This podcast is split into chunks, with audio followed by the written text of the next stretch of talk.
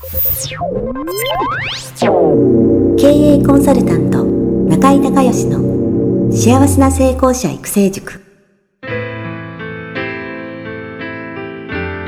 この番組では18歳で起業し6社の社長を歴任した実業家出身の経営コンサルタントであり、自ら経営塾を主催する中井孝義がこれまでに1200人以上の経営者の方々の経営相談、人生相談に応えてきた脳科学、心理学とマーケティングを活用した独自のノウハウでビジネスと人生のバランスの取れた幸せな成功の実現をお手伝いします。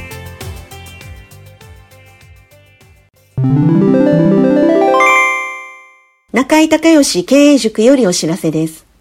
全国から約1400名の経営者、起業家が集う中井孝義経営塾第19期生の募集が始まりました。つきましては、中井孝義経営塾幸せな成功者育成6ヶ月間ライブコースのエッセンスを凝縮した体験セミナーと説明会が2020年4月9日木曜日の東京を皮切りに大阪、名古屋におきまして開催されます。リスナーの皆さんは定価1万円のところリスナー特別価格5000円で受講していただけます。お申し込み手続きは、中井孝義ホームページ、体験セミナーと説明会、申し込みフォームの紹介者欄に、ポッドキャストと入力してください。再度アナウンスしますが、紹介者欄に、ポッドキャストと入力すると、リスナー特別価格5000円で受講ができます。体験セミナーと説明会では、脳科学、心理学とマーケティングに立脚した中井孝義独自の経営理論を頭と体で体験することができます。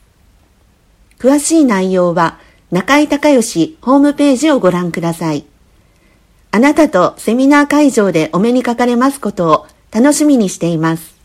リスナーの皆さん、こんにちは。経営コンサルタントの中井孝義です。今日はですね、広島県福山市の、潜水島というね、大変パワースポットにね、来てるわけなんですけども、今回はね、経営理念策定合宿ということで、この世の中が、コロナのね、影響を受けている中、全くそういうこととは関係のないですね、この穏やかな、瀬戸内海のこの波の音がね、ちょっとかすかに聞こえてるかなと思うんですけども、この晴れた太陽とこの瀬戸内海の非常になんていうんですかね、こうゆったりとした感じのね、この海、その中で、ミッション、ビジョン、バリューを作っていくというね合宿をやってるわけなんですが、今日ちょうどね、折り返し2日目なんですが、今なんと、ミッションができて完成してばっかり、できたてほやほやの、赤坂のリカさんね、リカさんが隣にいらっしゃいますので、ちょっと、自己紹介とね、それからミッションができた感想を聞いてみたいと思います。はい、私赤坂で、おしりこりほぐしというトリートメントとセルフケアを伝えている、ものです。で、今日ミッションができました。ミッションができたことで何が変わったかっていうと、本当に今まで必要ではないこだわりにこだわっていたなっていうのが分かって、こう全て手放すことができたら本当に視界が広がりました。これから先本当にワクワク仕事がどんどんできるという快感ですいやいや、おめでとうございます。はい、今ね、ほんとできたてほやほや、先ほどねもう感動の涙でね、でしたけれども、じゃあ早速ね、質問の方にお答えしていきたいと思いますので、質問の方お願いします。はい、今自分は、プレイヤーとして、おしりこりほぐしのトリートメントを行っています。で、これからはね、そのトリートメントを教える側の先生としてですね、プレイヤーからコーチになっていくっていうところのステージに進んでいきたいと思っています。は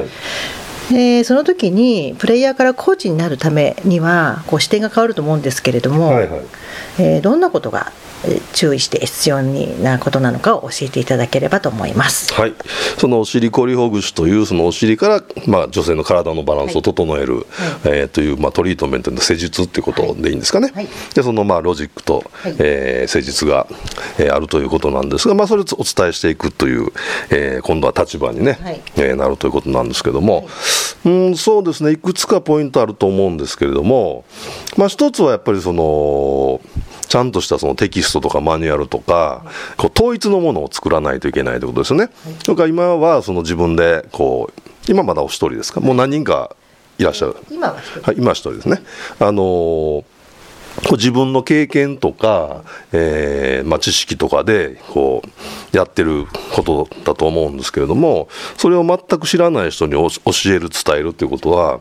やっぱりその基準がないといけないと思うので、やっぱテキストとかマニュアル類の、しっかりしたものを作る、それから誠実なんでやっぱり動画もいるでしょうね。はい、でこのね、そのなんていうのかな、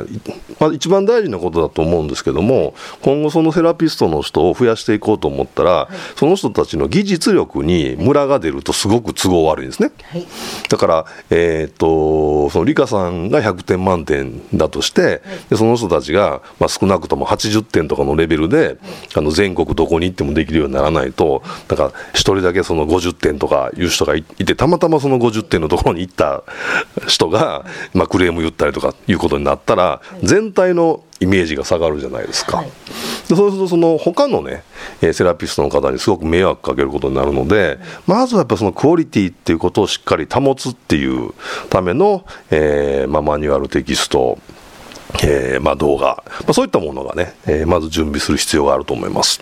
もちろんね、そのやりながら、1回目から完璧なものはできないので、毎回やるたびにバージョンアップしていくっていうことで、100点満点のものを作ってからやろうと思ったら、そんなもう時間間に合わないですからね。やりながら作っていくっていうことと、それからやっぱりその例えば1人目に受けた人と10人目に受けた人では、多分その10人目の人の方がね、そういった教材的なものっていうのはクオリティ上がってるはずなんで、それは必ず1人目の人にもフィードバックするようにしていかないと、その全体のレベルって整わないと思うんで、まずはその施術のレベルの統一って話ですよね。それから次に接客ですよね。やっぱり接客業なんで、やっぱりお客様に、気持ちよくその、施術を受けてもらうっていうやっぱり流れ的なものがあると思うんで、そこもやっぱマニュアル化しとかないと、もちろんそのある程度その人の個性とかキャラがあるので、それはなんていうんですか、例えばマクドナルドみたいに言葉を全部一緒にするとかね、そんな必要ないと思うんですけど、ただ流れはやっぱり作っとかないと、やっぱまたそういうのクレームの対象になる可能性もあるので、接客の部分ですよね。それから今度はその人がそれでどのぐらいの売り上げを上げて、自分のその生活の中でどのぐらいのウェイトを置いていくのかっていうのは、これ人によると思うんですよね。お家で自宅サロンでちょっと時間の間、例えば、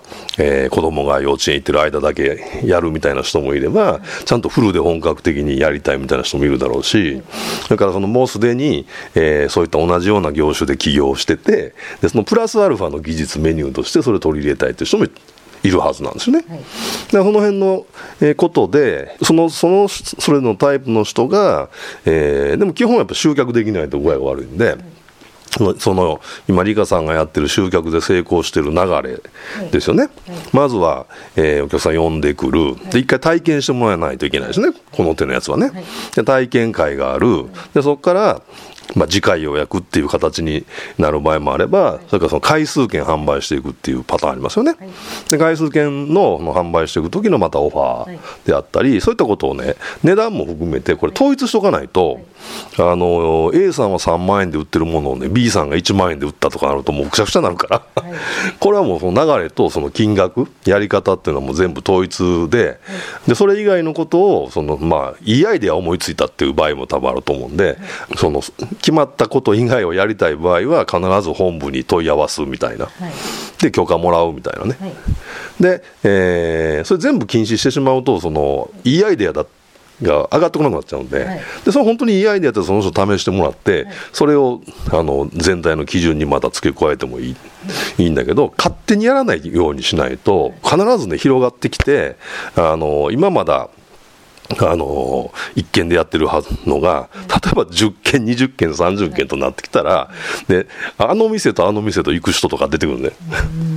でそうするとこう比べてどうだとかなんか違うことやってるみたいなまた話になるとね、はい、ややこしいので、はい、まあ要はそのガチガチに縛る必要はないけど必要最低限これだけはっていうのはどこ行ってもっていうのはやっぱりキープしとかないと、はい、具合悪いと思うんで、はい、これから広げていこうという前提でね、はい、そこはしっかり、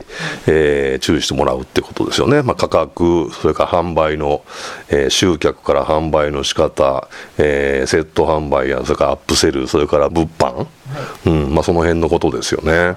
はい、それの流れを、まあ、きっちり作っておくという。だから、まあ、3つじゃないですか、大きくはね。だから1つはその施術自体のクオリティが、どこに行っても同じレベル、まあ、最低でも80点レベルに行けるっていうための、仕組み作り。それから接客から、接客の、まあ、仕組み作り。そして最後集客から実際に売り上げを上げてくるっていうところの、まあ、流れの仕組み作り。この3つがやっぱり大きなポイントじゃないですかね。でそこをしっかり統一してできるようにしていけば、いきなりそれでむちゃくちゃお客さん来るとかはないとは思いますけれども、やっぱりそれで自立できる、それ一本で自立できる人を作りたいですよね。はい、ね、まあ、そうしようと思うとやっぱりその3つはしっかり押さえとかないといけないと思います。はい、あとはなんかバックアップ体制っていうかバックアップシステム、なんか困った時にその相談できるホットラインですよね。あ、はい、うん、そのサポートサービスみたいなのは、はい、別途つけとくと多分ね、はい、全くその、ビジネスをやったことない人も来るはずなんですね、今後。あ、はい、その人たちが一応マニュアルではこうなってるけど、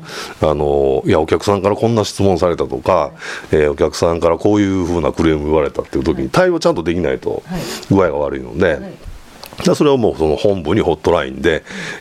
いつでも聞けるっていう、まあ、サポートサービスはあとつけとけば安心かなと思います。はい、はい、わかりました。はい、じゃあその3つのポイントと、サポートサービスとね、はい、いうことで、ちょっと考えていただければ、はい、結構な量ですよこれ。今聞いててカラカラしてきましたちょっとすごいですね。うん、いやでもそのぐらいやらないと、はい、教えられないし、はい、やっぱりその教えた以上その人がお金払って時間使って努力してそれ習得されたわけですから、それがちゃんとお金に還元してね、返ってくるようにしてあげないといけないので、そこまでやっぱりサポートしてあげないと結果って出にくいと思うんで、ぜひこのセラピストさんを増やすために頑張ってください。はい、はい、分かりました。はい、ありがとうございました。ありがとうございました。